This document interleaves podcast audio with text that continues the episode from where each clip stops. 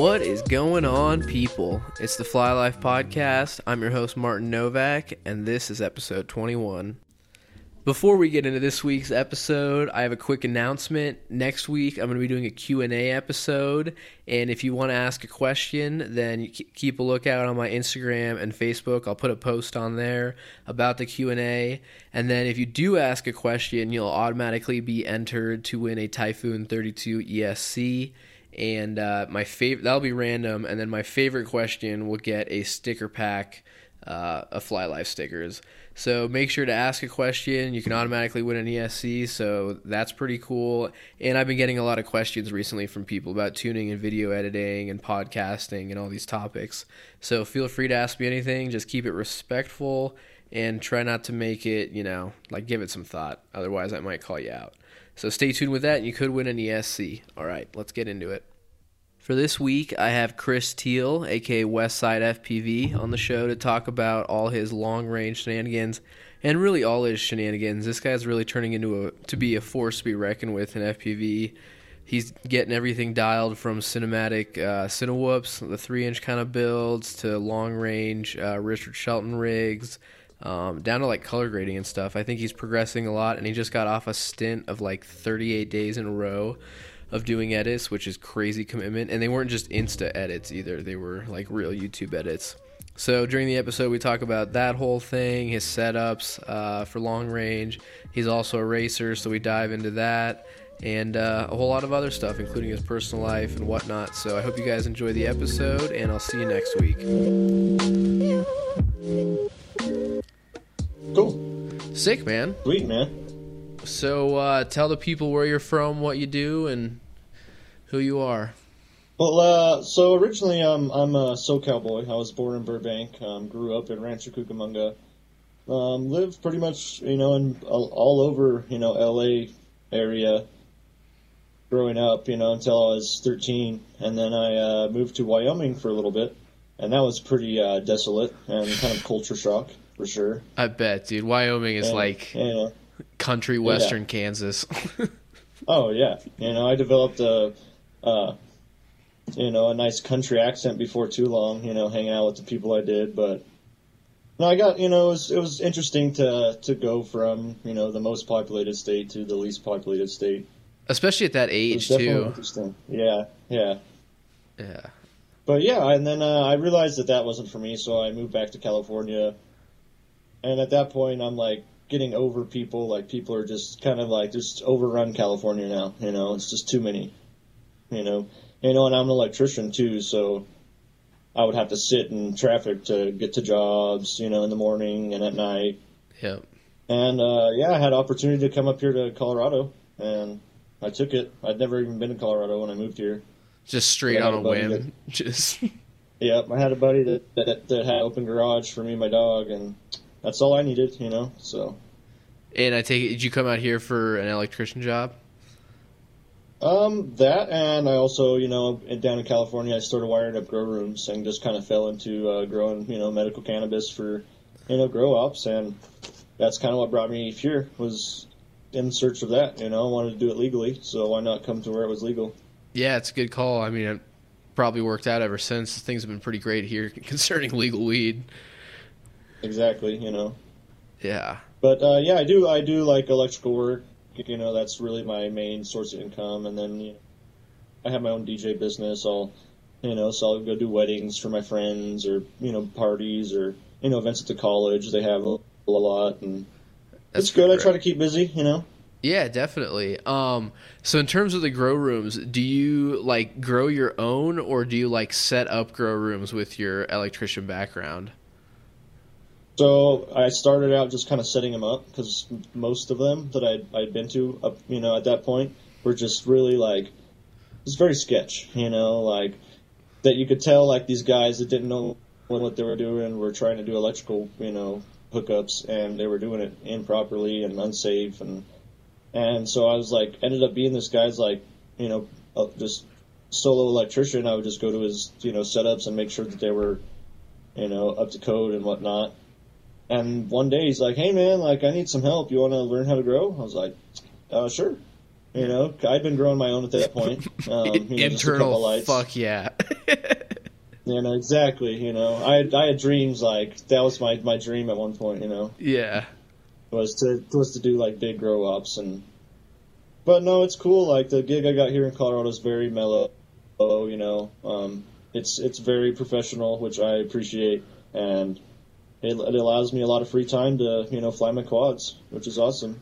Yeah, and you live, you know, like for the people that don't know Colorado, Chris lives on the western slope and I live on the eastern slope, which is like almost feels like a state away. Like it's like a pilgrimage to get to the other side. And like the scenery is so different. Like you live like if you, you know, you live in like Utah pretty much. Yeah, I'm closer to Moab than I am Denver. You know. Yeah, and like you're so much closer to even like getting to Vegas or like even California Uh, exactly. like you know, eight hours to Vegas. Just you know, I'm, I'm actually heading down there tomorrow with uh, Virgin. We're gonna go surprise the hot dog crew. Oh, nice. Yeah, this isn't out till next Wednesday, so it'll still be a surprise. Hell yeah, awesome man. I figured that, but Yeah. but yeah, I, I I had to play it cool tonight on the live stream. Yeah, You know, just I had to be like, oh, I'm mad at you guys. Yeah, work's But- gonna suck tomorrow. yeah. Um, when you moved out here, were you wait? What year was that actually? Um, it was like six years ago. Okay, so you probably weren't flying yet.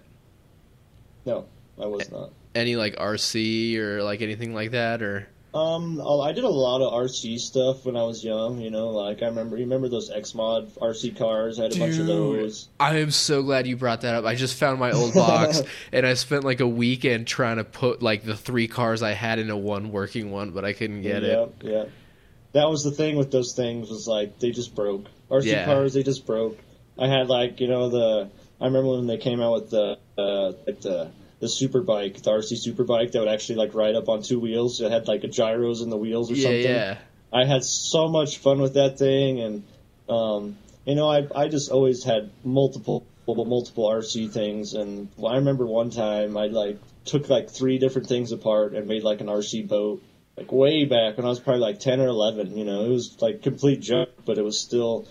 You know the early, the early, t- you know, learnings of FPV. You know, The the tinkering, just the inherent tinker. yeah, absolutely. Uh, that's pretty sick. Um, so what year did you get into into FPV? Um, what it was, uh, two years ago, maybe two and a half, uh, two Christmases ago, I guess you could say.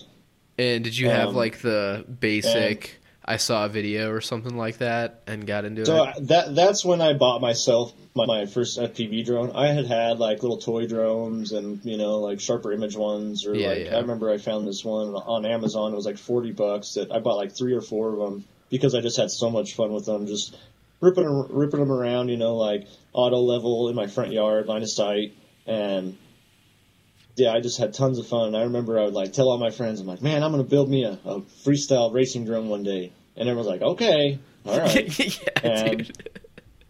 Yeah, and then you know it's now it's it's become you know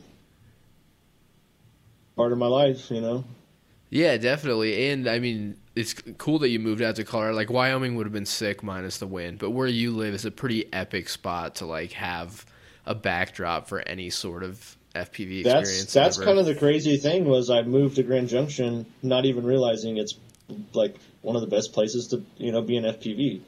You know, it's it's like a mini city, but we still you know it takes 15 minutes to get to one of my favorite long range spots. You know, Yeah, and it's like the desert kind of long range spots where it's like people don't really give a shit about anything, you know? exactly, Yeah, like you. Exactly. Yeah. I don't know what the desert law is out and it's there, all but like it's all you can shoot guns out there and BLM, shit. you know. Yeah, BLM, There, so you it's can next shoot. to it's it's it's next to the rifle range. You know, like Yeah. Yeah, it's it's it's pretty cool. You know, and all the spots that we fly, I think they're very uh, deceiving because they look like they're super like hard to get to and this and that. If I went down, it really isn't that hard to retrieve most of the places I fly. You know, Yeah. So I mean, it's just I do you- like uh, like my my favorite stuff is mid range. You know, like under two miles, like under a mile and a half. Like that's my favorite because at that point I'm comfortable enough that I'll go walk and retrieve my quad.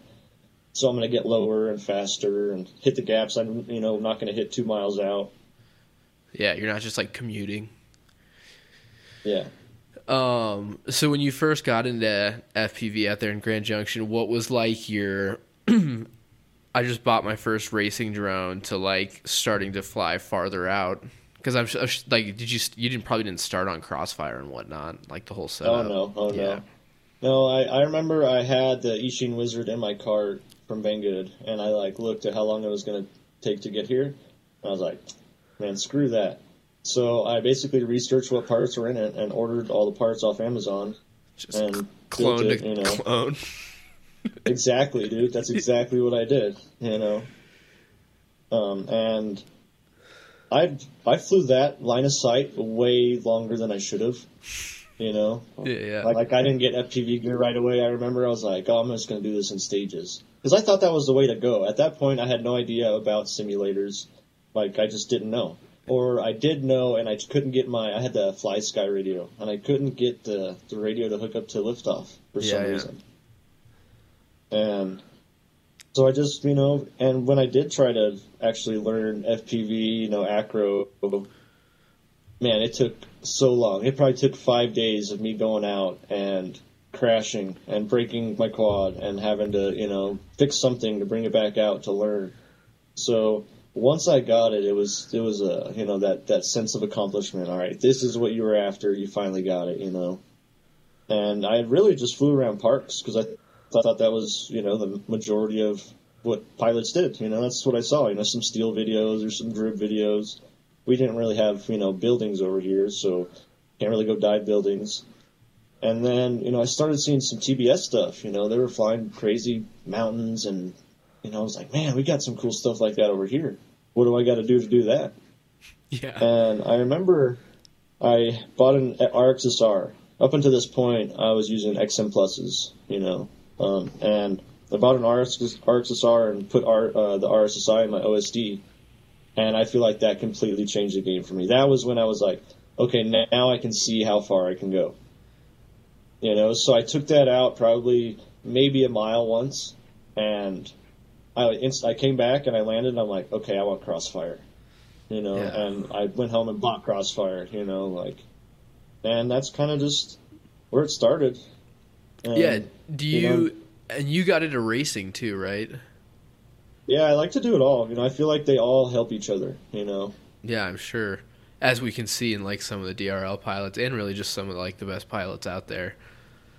They're yeah. pretty dope at both. But my Um, my main main main like goal with flying these things is, is I love pushing a camera around in the air.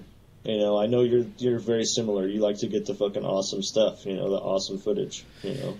Yeah, yeah, it's like the like the would you do it if you could record it the way you can? You know what I mean? Like Yeah. I like I love flying tiny whoops, but I'm not like die hard over it. Like no offense, Jesse, Yeah. but it's not like after a week Yeah. of not flying my tiny whoop, I'm not like you know scratching my neck, just freaking out a little. Bit. You have your tiny whoop to bring out when all your buddies are like, "Hey, man, like, Yeah, it's like the tiny whoop whoop is like the you know? res hit for when you don't have weed. Yeah.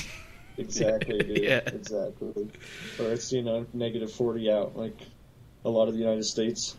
Yeah, man, and like this we time of year. got lucky here, Yeah, I you mean, know, considering that, that they got dumped and, and frozen out. It was nice over here. Yeah, we had like the Colorado version, like the, it's super cold and snowy for two days. hmm That's about, and then it's like back to sunny. Like today, it was like negative fourteen in the morning, and then the sun came out by like three, and the snow was melting off my car. I was like, Mhm. okay, it's not too bad. Um, but so you want to get like or like move the camera around in the sky, and I was just looking through your YouTube channel, and you had the video of chasing the base jumpers.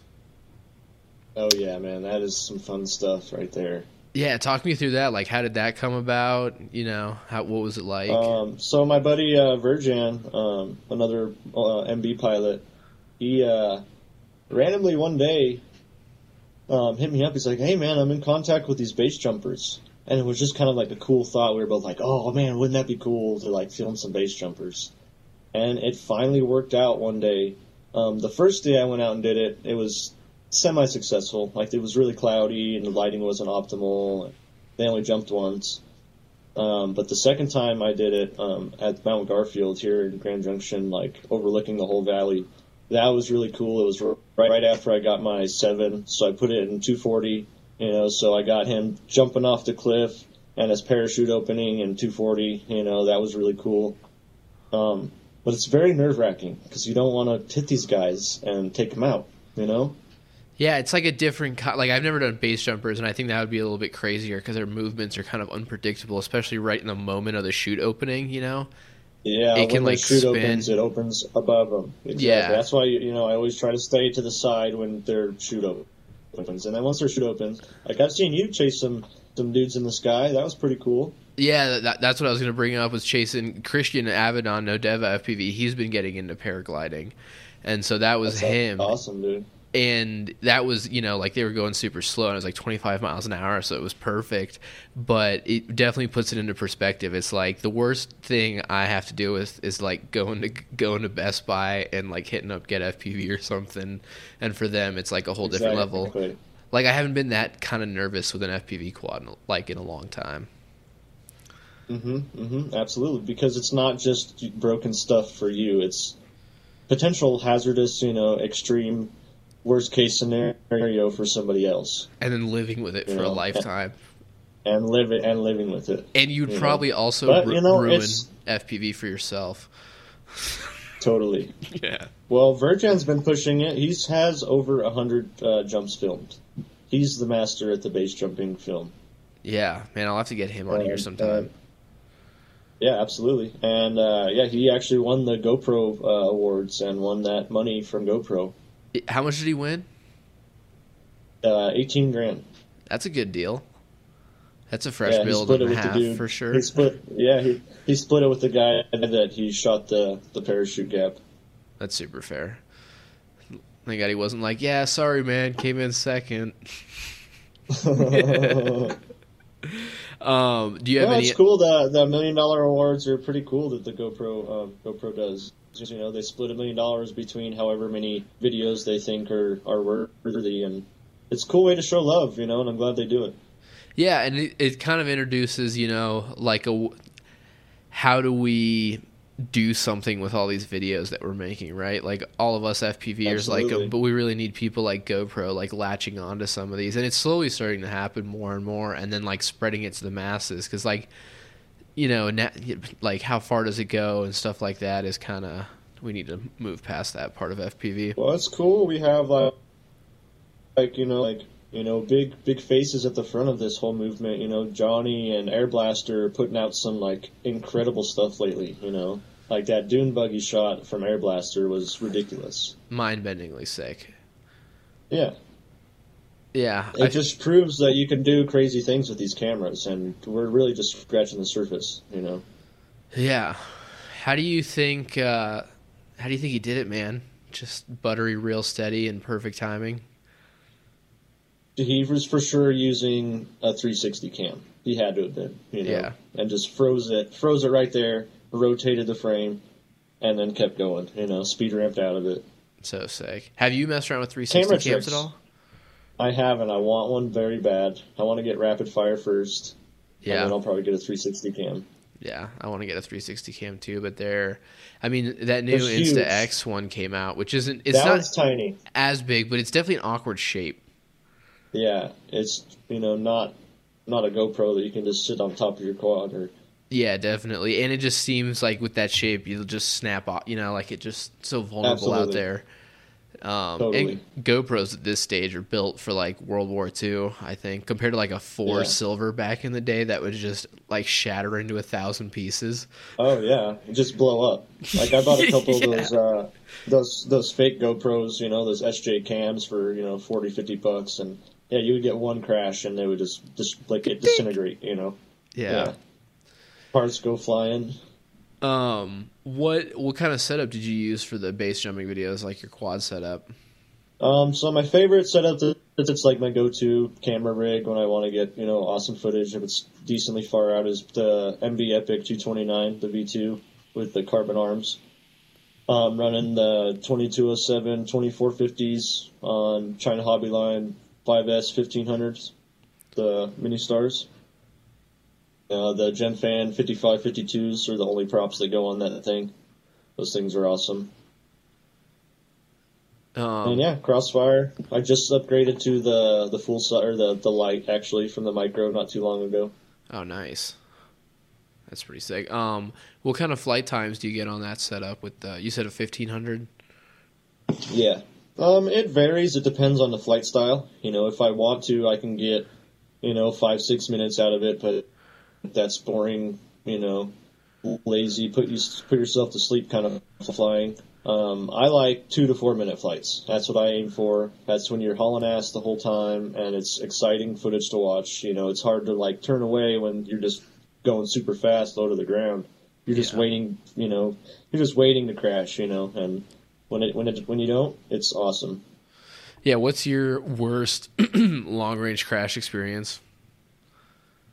Um, probably my 229. I had a uh, a homemade pagoda on it, and it was super long and super heavy on the end.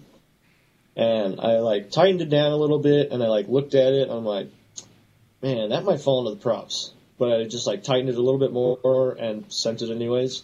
And I like went out. I knew to go gentle, so I was being gentle, and I like came over back to where we were standing, and I started doing some acro. And I think me going back and forth, rolling, I think it loosened the the antenna, and it you know took my quad out of the air, just started tumbling, and it, we got actually fairly lucky, and it wasn't even that bad. But I say it was my worst um, long range um, recovery.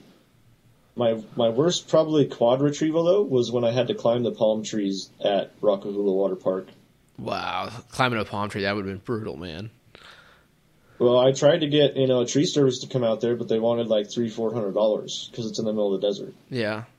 So I, I went on offer up and bought some tree spikes and climbed that tree and got my quad back. Committed, dude. How tall was the tree? Forty feet. Damn, was It it, was pretty scary one. being up there, man? Oh, so scary. Yeah. I had a uh, ten foot stick of PVC that I used, so I didn't have to get all the way up. But even thirty feet up, the first time using tree spikes, I was nervous. Yeah, man. How was it? Was it way worse coming back down? Um, yeah, because I was exhausted from just trying to get this thing out of the tree, you know. Yeah, just like And uh, it was like 100 and 120 out in the desert, middle of the day. Yeah.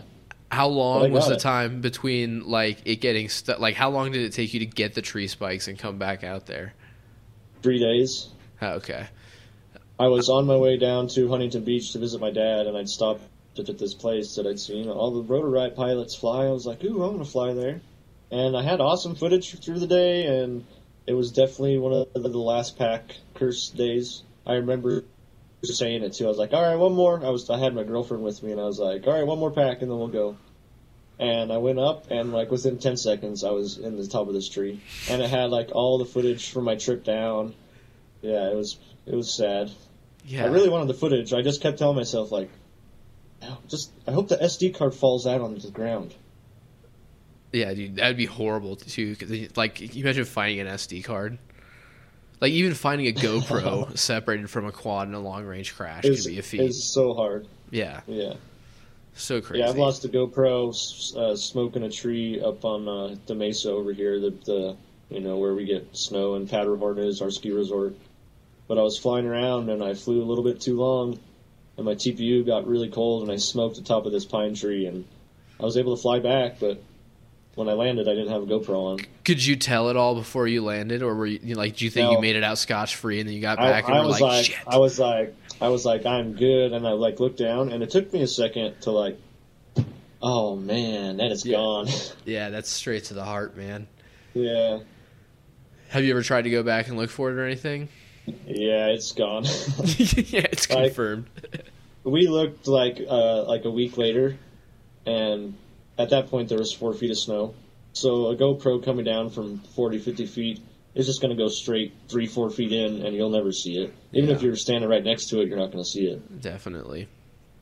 And then we, we went back after it thawed, and it was just like grown brush, and no way you're going to find it.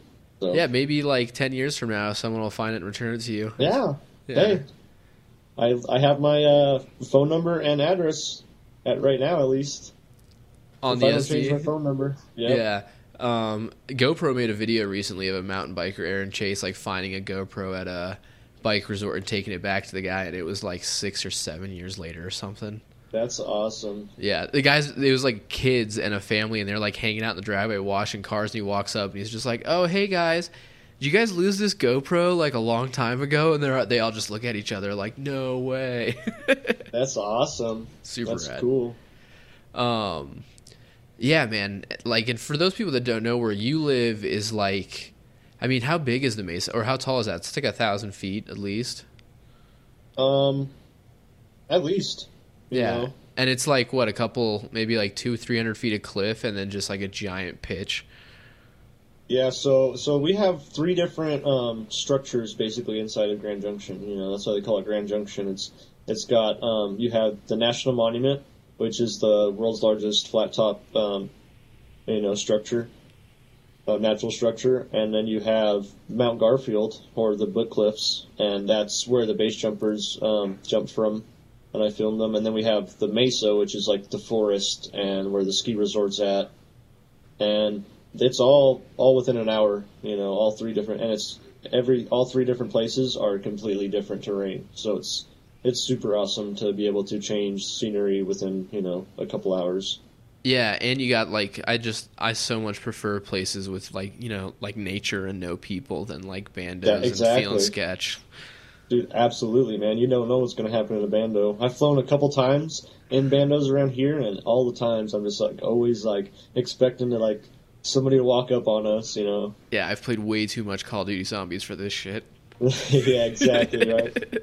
That's how movies start. Yeah. Um. have you? But you make like pretty regular pilgrimages out west, don't you? Like you're always Yeah, like headed. I mean, you go pretty. You go California, but I always see you do, doing like desert runs.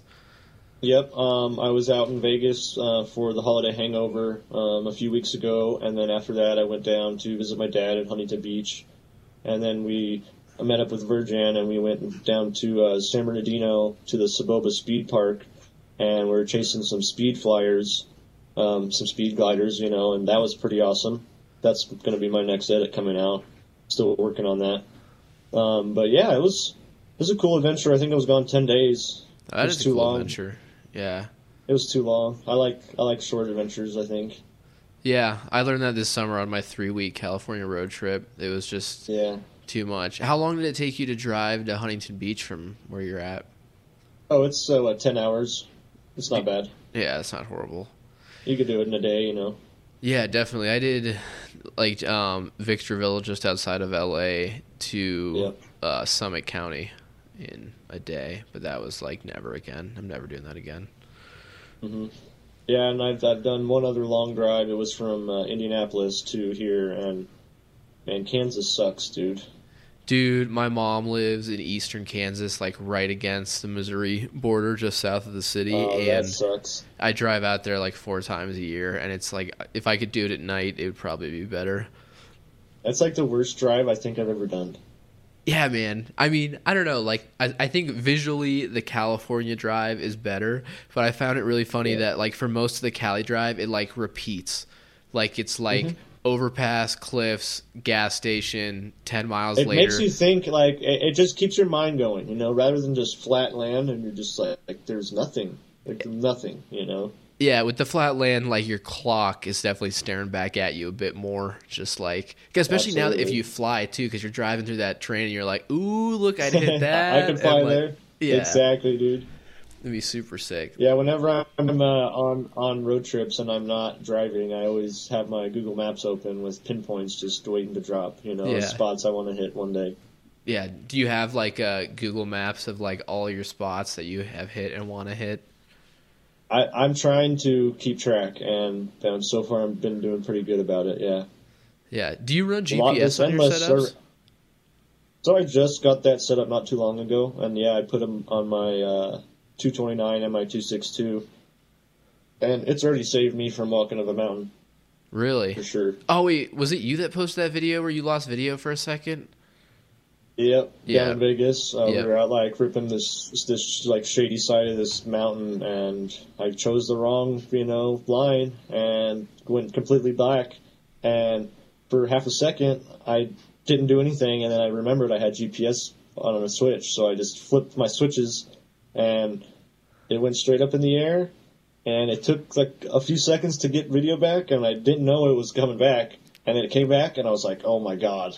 And I'm sure that few seconds con- felt like forever. Oh, it felt like a minute, you know, like oh, I, I, told myself, oh, there's it's gone. Yeah. Fuck. How far out were you? Uh, probably not that far, you know. I could have gotten it if it, it would have been, you know, an hour hike or something. Yeah, man, that's like the thing. It- yeah, it's always the time. Like, all right, just passed the one hour hike spot, two hour hike spot, three hour hike spot. All right, I'll bend it back here. Exactly, exactly. Yeah. Um, have you Or, ever? or uh, you got to come back tomorrow.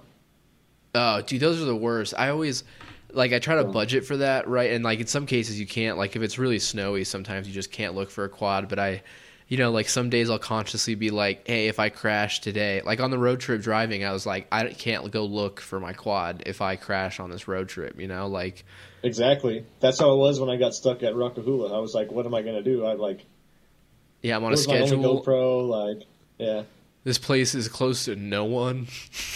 exactly. yeah. You can't be like, hey, buddy, I'll give you a hundred bucks to like go out, like you know, drive like five miles and go hit this place. It's like you got to go out to the desert. I promise, it's real. It's not sketch. exactly. That's and that's what you think. You're you're calling these guys. You're like, um, I'm stuck in a palm. My drone's stuck in a palm tree in the middle of the desert. Yeah. Uh, um, How far is that out of town? Um, it's like an hour south of state line, Okay. maybe a little bit less, in between like Primm and Baker, where the thermometer is. Yeah. Do you, uh, besides the Indianapolis drive, do you ever head east? Like, are you ever on this side of the divide? I come to Denver a lot, you know. Like I got a bunch of friends out there. I always go to Red Rocks, come to shows. So, Yeah. but never, never past Denver really.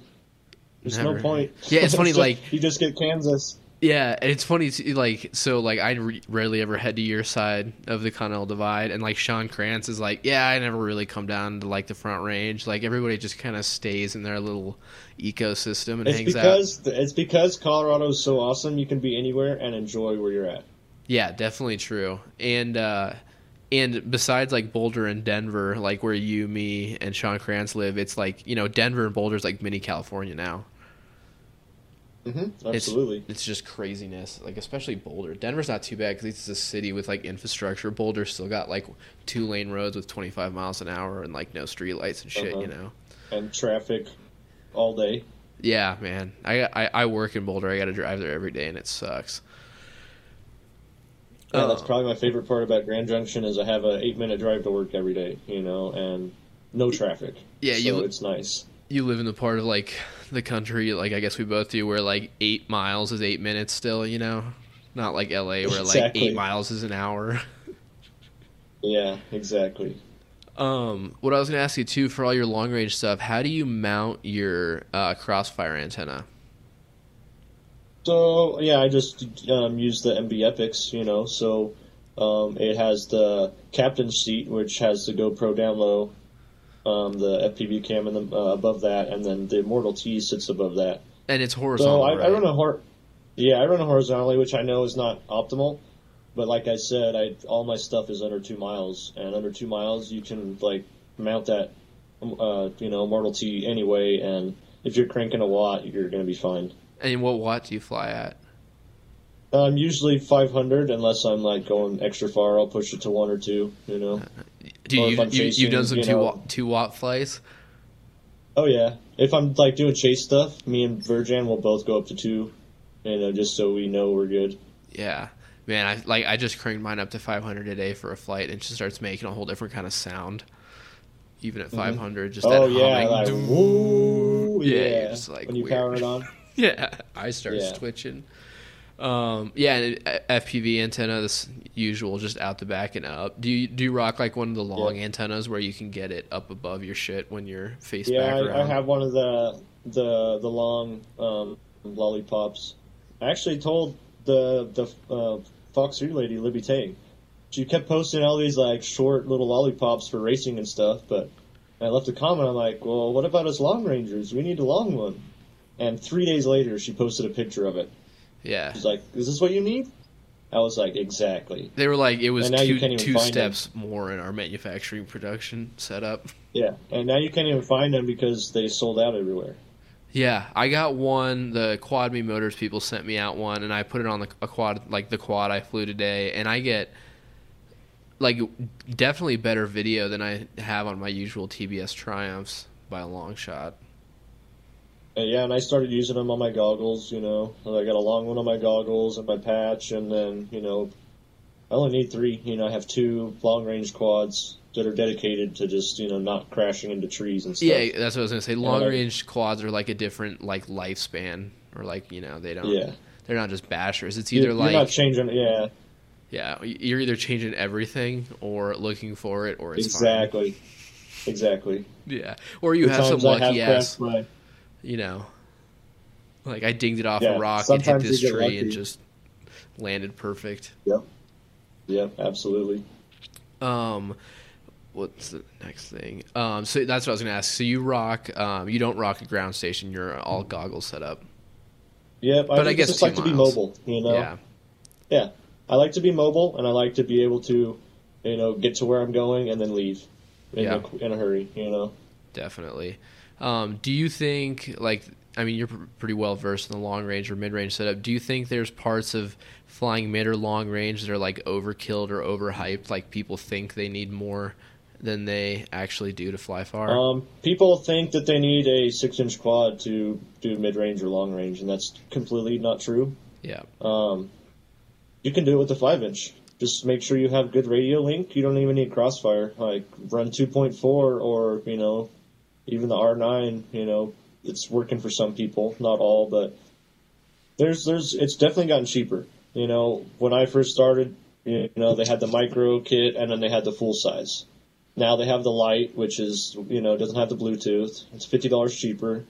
You know, it's it's all getting cheaper, which is you know great for the consumers. You know, maybe not so much for the companies, but the consumers, FPVs is at a great spot right now. Yeah, and I think so too. And I think, I mean, like, I think the companies are probably just, you know, banking on the fact that they had to look at it at a certain point and been like, okay, this cost X amount of dollars, and we're getting like 10 new people into the biggest multi GP chapters at a time, like every month. Like, that's not a big enough pool to charge Yeah. these prices on, you know? Like, we need to lower it and get Mhm. more people in here. Mm-hmm. Um, do you? So, what about the racing side? Like, you got into FPV, got your Eachine, and how'd you get Yeah, into? so I used to I used to uh, race dirt bikes. You know, I got a dirt bike that's sitting out back right now that I haven't touched since I picked up you know quads. But um, and it's that same adrenaline factor. You know, you line up next to other you know people that are doing the same thing you're doing. You, they're just trying to get around the track as fast as they can, and it brings back that you know sitting at the gate waiting for the gate to drop on your dirt bike, hearing all the motors rev. You know, you just know it's what's about to happen, and it's just that release of energy, and it's very competitive, which is awesome. Like I love being competitive, but at the same time, I like having fun. And racing for me, I always go out there to be as fast as I can be, but I'm never going out there to beat anyone on the track. Like I'm always just racing myself. yeah, just got to beat the clock. I, I- yeah, you you know you're racing yourself. You know, uh, and one of the fastest pilots I know, his first piece of racing inv- uh, advice for me was, your first year racing, um, the only opponent you should be worried about is yourself. And ever since he told me that, it just kind of stuck with me. How far into racing are you? Like, how far after you started did you get into racing? Pretty quick. Yeah, um, it probably took three or four months before I found other pilots that did the same thing I did. And at that point, it was just one guy, and he was about the same level, level I was.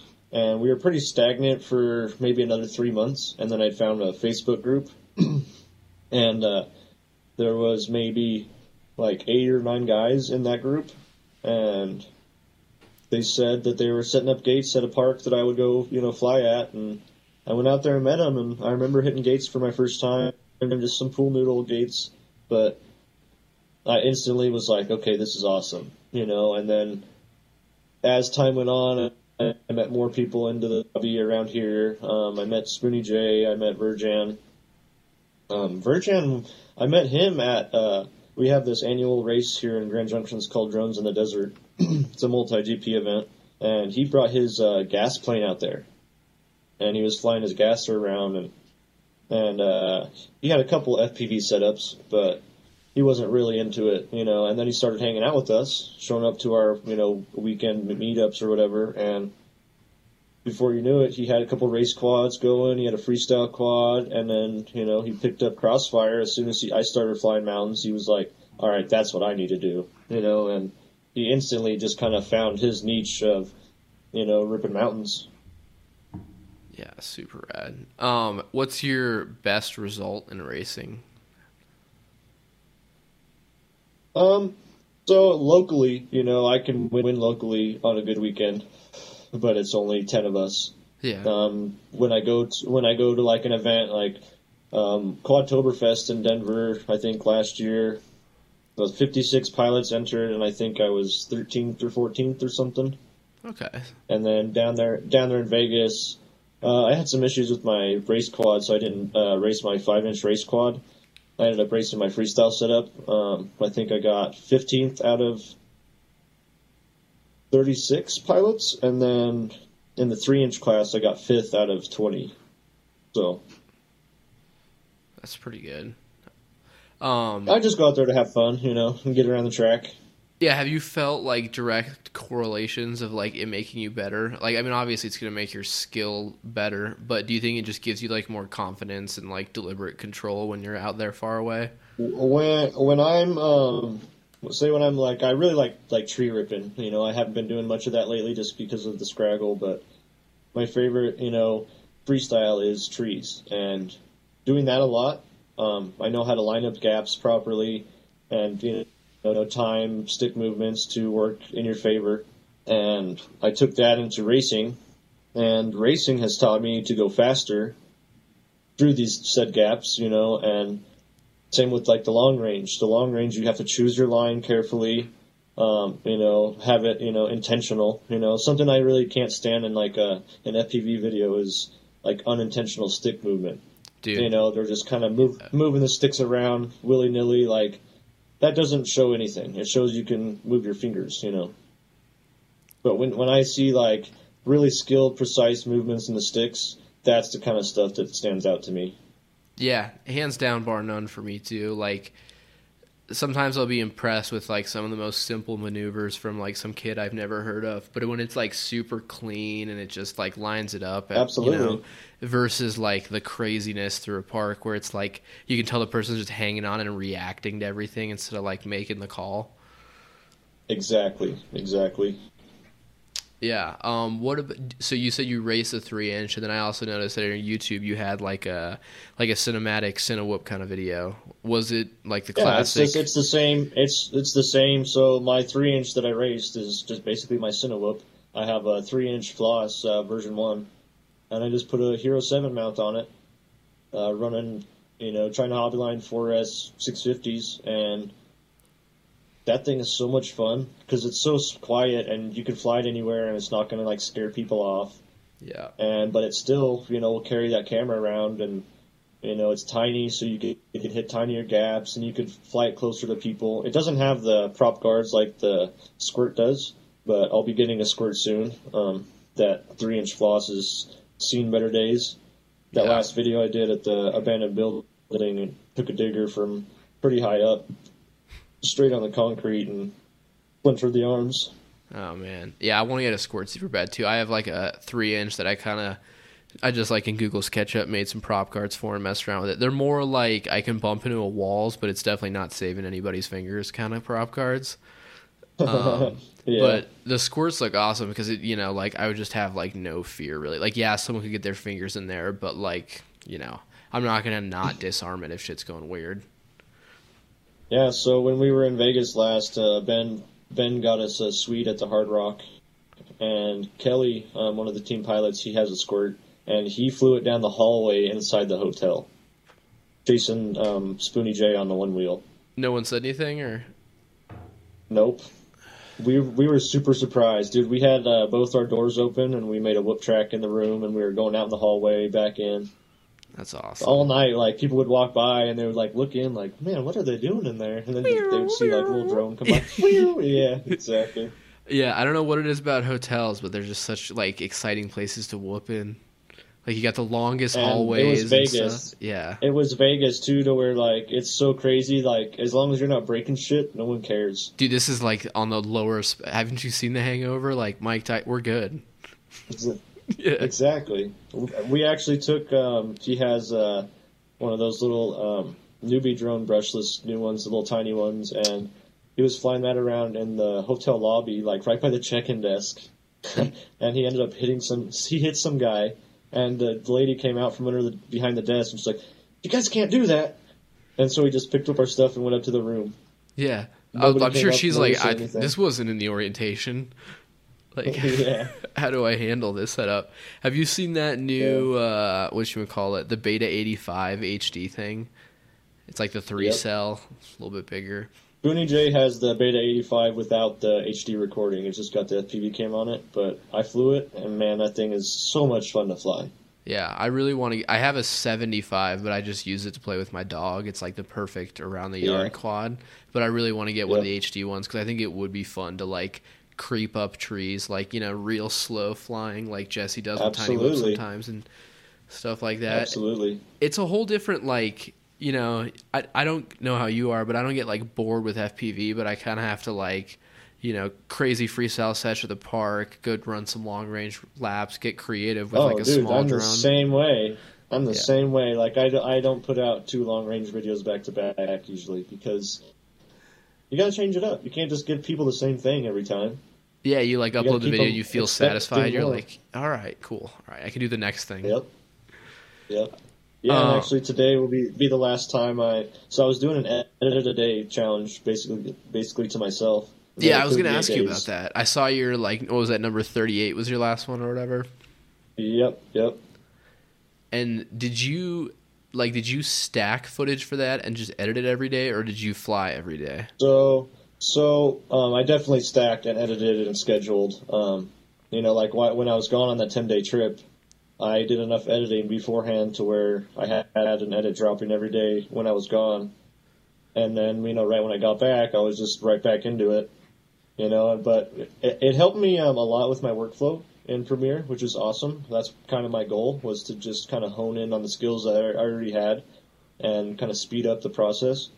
And now that I've you know done that, I'm gonna take my time and I'll probably do like two or three a week. Um, but I want to actually just like make them that little bit more professional looking, you know.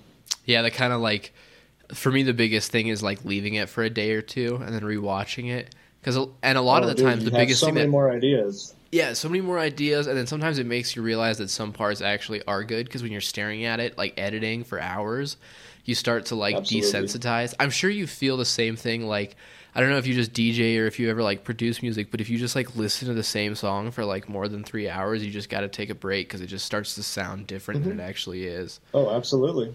That was probably my biggest um, issue with uh, music production was uh, that it would just take so long, and it feels like you're not very getting very far. You know, when when it really you are, but like you're saying, you just have desensitized yourself on that project that you've been trying to fire out, and realistically, you can't just make a song in a few days. It takes a weeks, if not months, you know, to really produce quality music and this, that's why I like video editing. Is um, it, it's like a, it's spread out more. Like it's not all at once. Like you're you're out making the content to edit. You know, you're filming and you're getting ideas, and then you can sit down and put it all out, and it's visually there. You know, so it's it's it was a little bit easier for me to latch onto, um, Yeah, and I think you get more like so the than music production.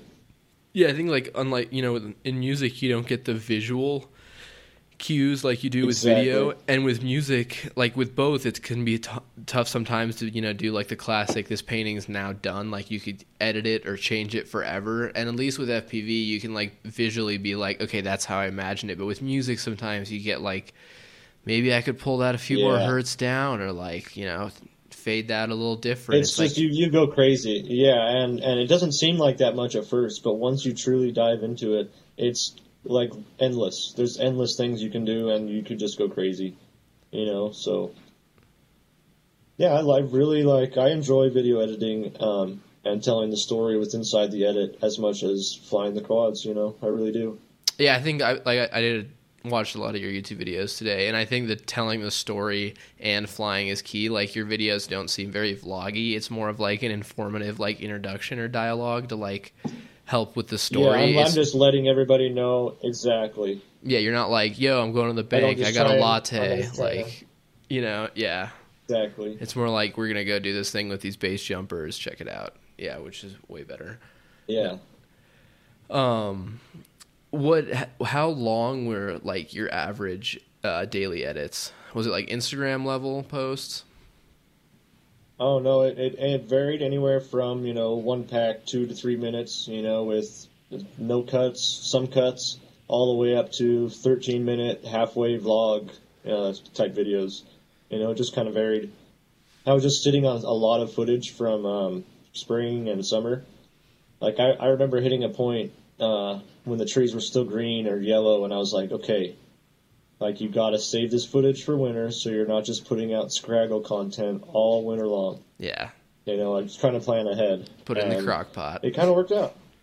Exactly, and it was kind of cringeworthy because I like went from my seven um, and editing seven footage to going back to like editing session footage. Yeah. And you you, you really think the session five is like the greatest camera ever until you like watch some you know 4K 60 Hero 7 sunset footage and you're like, okay, oh, I'm not going to fly a session anymore, you know.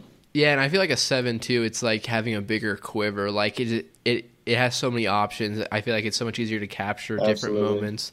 Like before the 7, I didn't really like change my GoPro settings for like every spot, like for different Nobody settings, change frame rates. Yeah. yeah.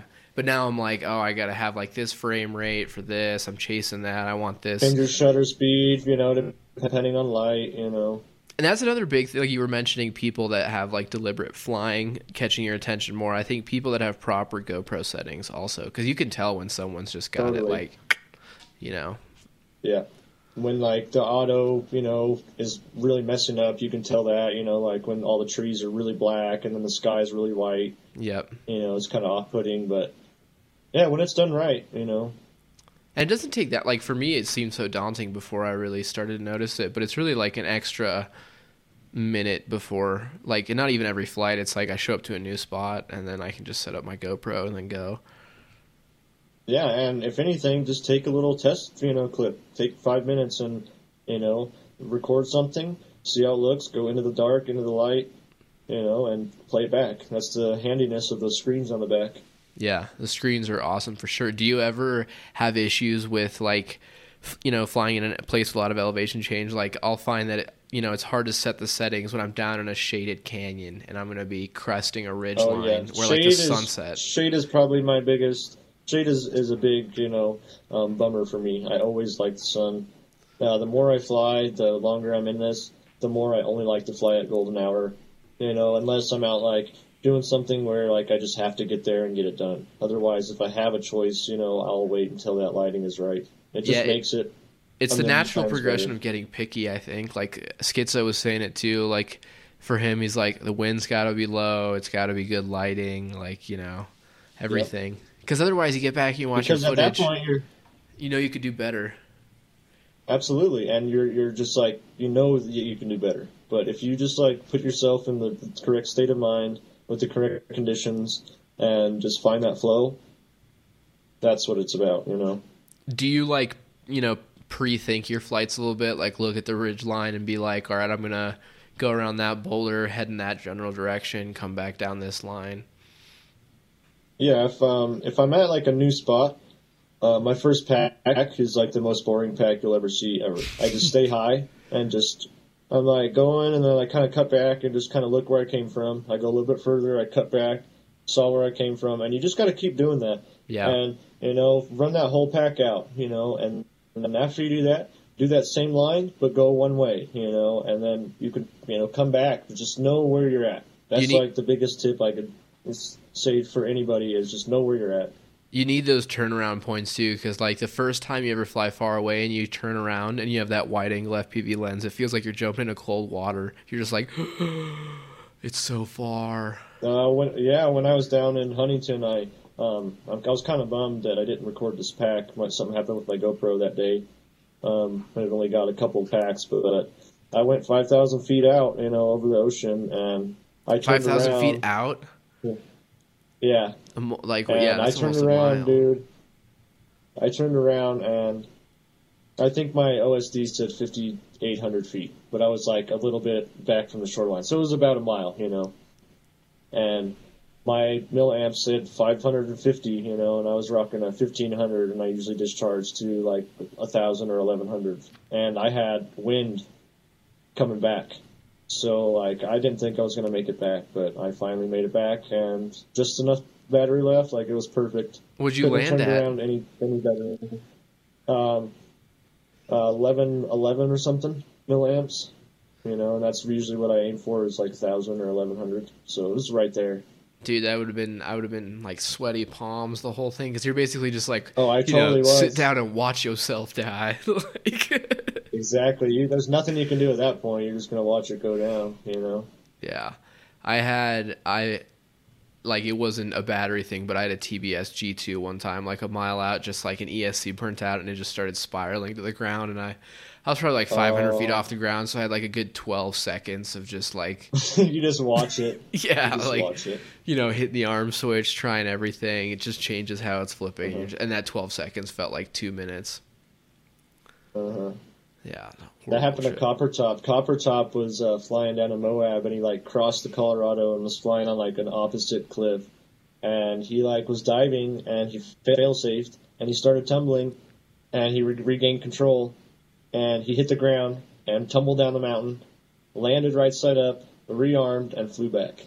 Whew, how was the quad It looking would have been a lost quad. Fine. Dude, some guardian angel up there somewhere. Sometimes you get lucky. Yep. Sometimes you get lucky. Yeah, there's definitely sometimes you get lucky, and I mean sometimes you get real unlucky too. But in FPV, I think you can kind of make your own luck a little bit. You know, like we have all these ways Totally, to totally. minimize risk. Um, and it's like Yeah. the FPV Did long you- range Bible, DVR, fucking everything. If you you don't DVR and you long range, then you're you don't long range. You know, like Yeah, you it's just like the only tool that has saved all my quads. Like when I lose something, and I have DVR, I usually walk right up to it yeah. without Totally. GPS, without a beeper. You know, like I usually just walk right up to it. My nightmare is But like without DVR is losing video over a ridge. without you DVR, know? you're just yep yep. no So DVR. Hellbent Puppet came out here. Uh, Sean he brought uh, Spirit Flyer out here, and Spirit Flyer was flying up on Mount Garfield. Wasn't DVR and didn't have anybody in the goggles with him. He flag got lost because he just went straight a mile away and turned around and didn't know where he needed to go. And at one point he's like, "I'm lost," and we all we're all like, "We can't do anything," you know. And we're like, "Are you DVRing?" He's like, "No." We're like, there's nothing we can do. And then he's just like, yep, it's down. And we all look at each other like, bro, DVR. Yeah, man. And it's so interesting losing a quad far away. Like when it's far enough to you can't hear it crash or anything. It's just like no. the most uneventful but emotional experience ever. Like it's It's just, just take off the goggles and it's yeah, just gone. like Well, Squinty J lost one of his rigs in the river the other day. That was pretty sad.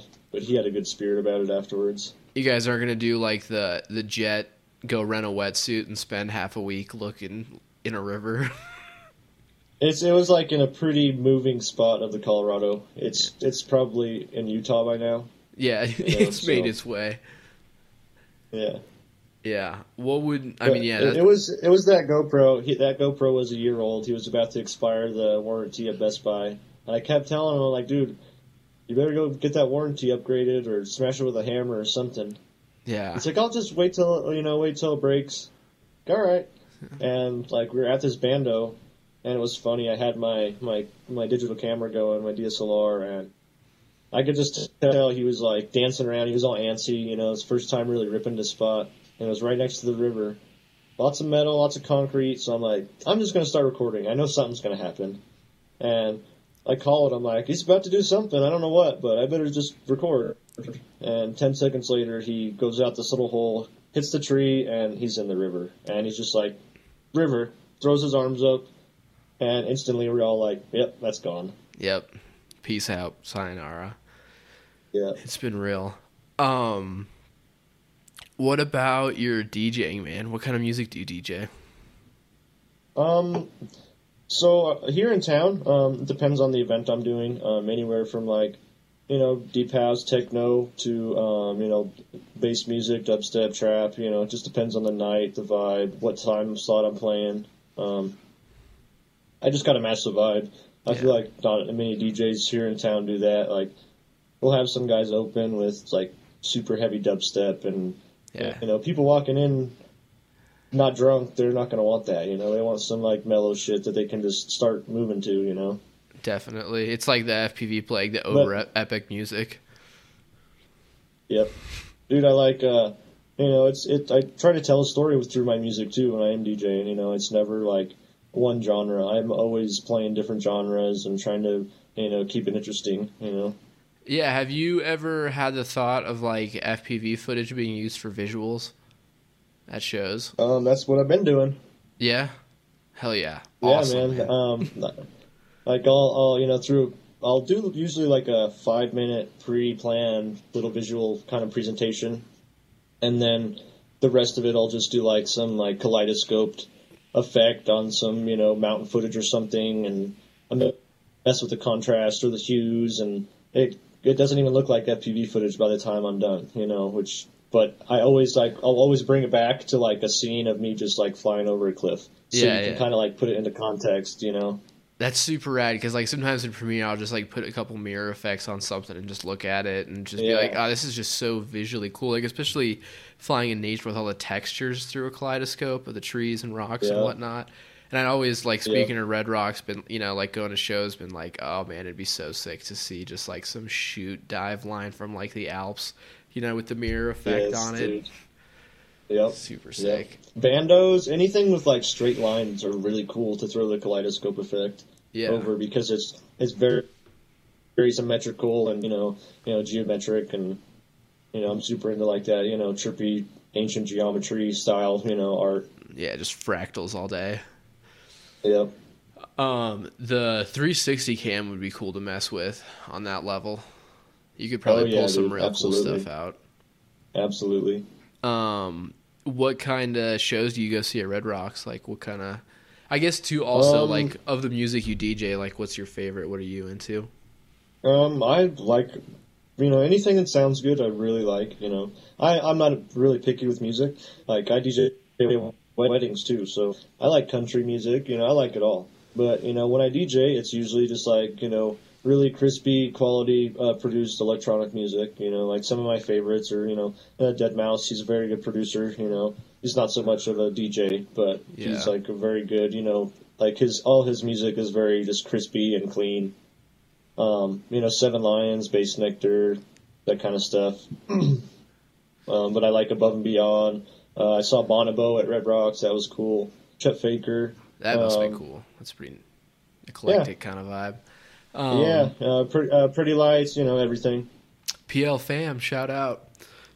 Hell yeah. Yeah. Colo- if you, do you even live in Colorado? If you listen, don't listen to Pretty Lights. Dudes, that was like six years of my life was going to that. Like I, I ended with the Red Rock show where we played with the orchestra, the one where he was like super Hell fucked yeah. up, like maybe five years ago, and I was like, I gotta call this. Like I'm grown out of this phase. but uh, if you're into I music, it's caught. go ahead. Actually, caught, yeah, I caught uh, his uh, Telluride show, Pretty Lights and Telluride. That See- was actually really cool. I had never, I'd never been to Telluride, and Super I showed place. up at night, and it was like we got on the gondola and just like went down into Telluride, and like the moon was full, and the, you could see like the Pretty Light stage, and it was awesome. You know, awesome experience for sure. Yeah, definitely. Um, some like you were mentioning like Seven Lions, and if you're in music, people like that is like I don't I don't understand how those guys like make those sounds and put them together sometimes in, into songs like that. Like that's that my real. whole my, that's that's my whole thing is you have to be next level like from the start like it does take a lot of hard work but it has it takes that ear like you just have to have that ear and know what you're after and know how to produce that sound you Yeah, know? and you, like have just such a knowledge of sound where you can hear a sound and be like, put a sine wave on it at this hertz. Okay, Yeah. you know you can like paint Mhm. with the sound a bit more, but they're not even like notes anymore. It's like, you know, Mhm. it's just crazy effects and shit like that.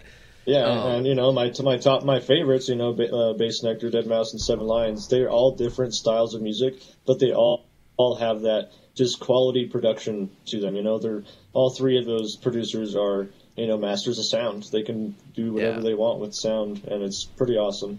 Those are all three shows that I'm pretty sure I've cried at. So for sure, great artists. um, Hell yeah! like deadmau5's Strobe, Unreal, love the long version. Bass Yep, Vector, yep. like literally plays subwoofers. If you ever seen him live, it Were, doesn't even. were even you make at sense. the Red Red Rock show, the deadmau5 Red Rock show? Were you there? No, you I played saw the- him in the- 2010 at the Fillmore, like way long ago. Oh, and hell yeah, Skrillex dude. opened for him, and it was yep. just Skrillex with a table, like no visuals, no Yep. lights, nothing like that. Yep. Yep. Were, were you there? That's awesome, dude. no, I I was in California at that time. oh yeah, point. that's right, six years. so- yeah. Um, but and then Brandy and I every year we try to go to see Illenium, and last year he played at Red Rocks, which was sick. That was- is another master of sound. yeah. you know. Also, he's just- really good. I don't know how those dudes do it. Like that whole melodic dubstep kind of genre of just Yeah. It's just I mean, I'm pretty sure they just Yeah. chop vocals and then create harmonies from the vocal chops and then just do like 130 hours of work on it on top, but Next Literally, level. it takes that long, you know. yeah, you see their their like their uh which DAW files open sometimes, you know, they'll Yeah, post and be like finishing Ableton up a files, track yeah. and I'm like what are you doing with like 112 tracks in Ableton? I know, yeah. you know, it's crazy, you know. So Do you hats uh, off to all those guys for sure. do you listen to music when you fly? Oh yeah, dude. Headphones or speaker? Or...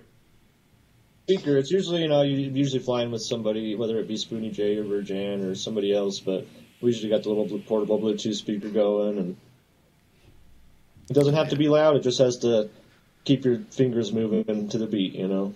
Yeah, if for, I feel like sometimes when I have like a sketch moment, it kind of brings me back. It like gives me something to like. I'll hear the beat for a second and be like, oh, okay, Yeah. yeah, Yep. Uh, and I always try to have that like internal metronome working when I whenever I am flying. You know, I'm always trying to like do my stick corrections. You know, on like a to halftime drums something. basically. Basically, just something you know, so you know you can uh, edit it up pretty easy later. You know. Yeah, definitely. Um, have you ever tried like the like you know set of beats or like full headphones on full blast, like no noise of anything? Um, I've I tried that, but I have to be like I'm I, I got to be aware, like because these things still are dangerous, and if I can't tell what's going on around me, I will hold back in a sense. You know, like Yeah, it's like a mental yeah hiccup or like Yeah. you know you're always thinking about it like on days like that i find like i still fly similar lines and do similar tricks but i'm not like quite as low to the ground i'm not tucking it quite as close Yeah. to that tree i'm just like a little off when shit like that's going on it's because you're you're focused on you know like maybe something might happen versus what's going on right this second. You know. yeah absolutely when i do it i have to do it with like brandy you know like a field where you can see and i'm like you know she's yeah. Exactly. like tap me on the shoulder or just rip the headphone out of my ear Yeah. Yeah. Totally.